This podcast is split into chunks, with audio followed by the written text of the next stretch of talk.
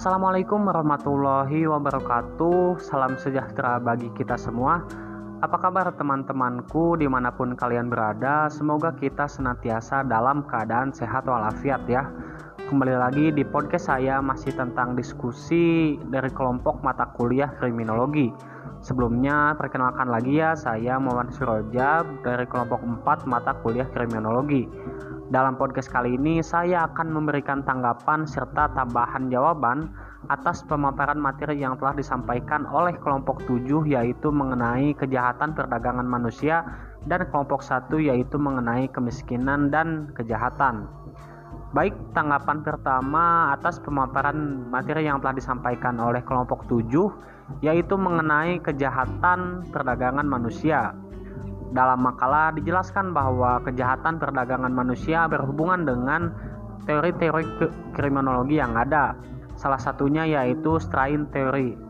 Dalam teori strain ini dan penyimpangan budaya, kejahatan bisa terjadi akibat ketidakberuntungan posisi masyarakat kelas bawah. Nah, ketidakberuntungan tersebut seperti akses modal, pendidikan, dan lain-lain. Akibat ketidakberuntungan tersebut, maka sangat rentan untuk melakukan kejahatan. Penyebab utama meraknya kejahatan human trafficking selain faktor penegakan hukum juga disebabkan oleh persoalan sosial dan ekonomi masyarakat.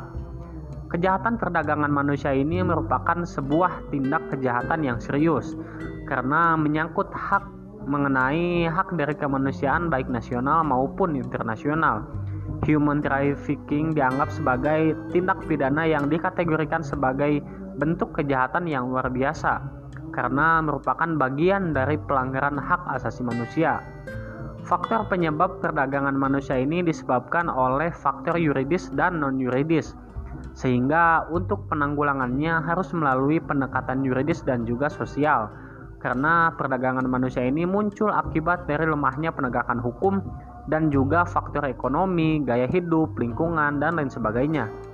Kemudian saya akan menambahkan jawaban atas pertanyaan Jati yaitu mengenai penutupan lokalisasi di berbagai daerah di Indonesia sebagai kebijakan strategis yang diambil pemerintah dalam zona prostitusi untuk memutus penularan dan penyebaran HIV AIDS dan penanggulangan perdagangan remaja sebagai pekerja seks komersial.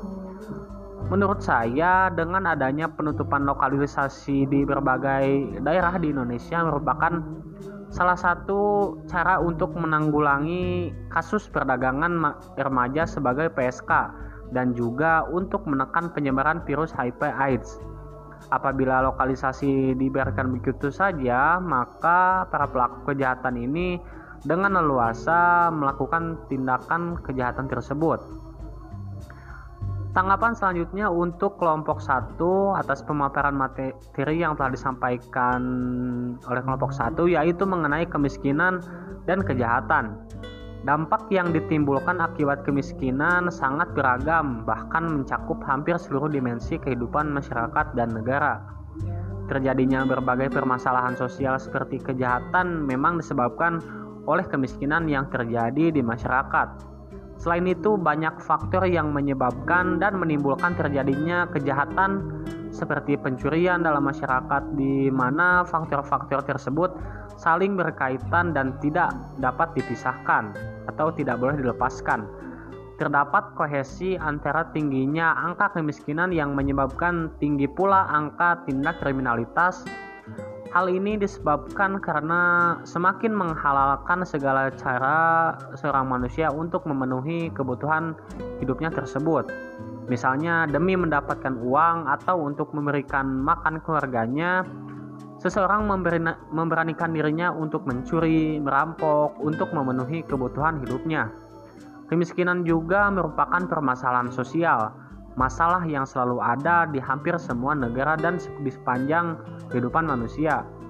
Masalah kemiskinan dipahami dalam gambaran tentang kekurangan materi, gambaran tentang kebutuhan sosial, termasuk keterkucilan sosial, ketergantungan dan ketidakmampuan untuk berpartisipasi dalam masyarakat dan gambaran tentang kurangnya penghasilan dan kekayaan yang memadai.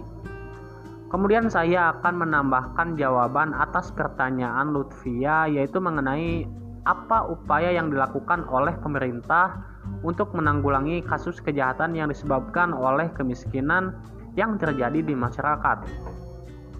Seperti apa yang disampaikan oleh Winaura dalam pertanyaannya yaitu bahwa pemerintah Indonesia sudah membuat beberapa program untuk memenuhi kebutuhan hidup bagi masyarakat miskin seperti program jaminan kesehatan masyarakat, program beras miskin, bantuan langsung tunai atau BLT, juga bantuan sembako, dan mungkin ada program-program lainnya. Nah, program tersebut merupakan upaya yang telah dilakukan oleh pemerintah untuk membantu kebutuhan hidup masyarakat miskin dengan harapan kasus kejahatan yang disebabkan oleh kemiskinan bisa menurun.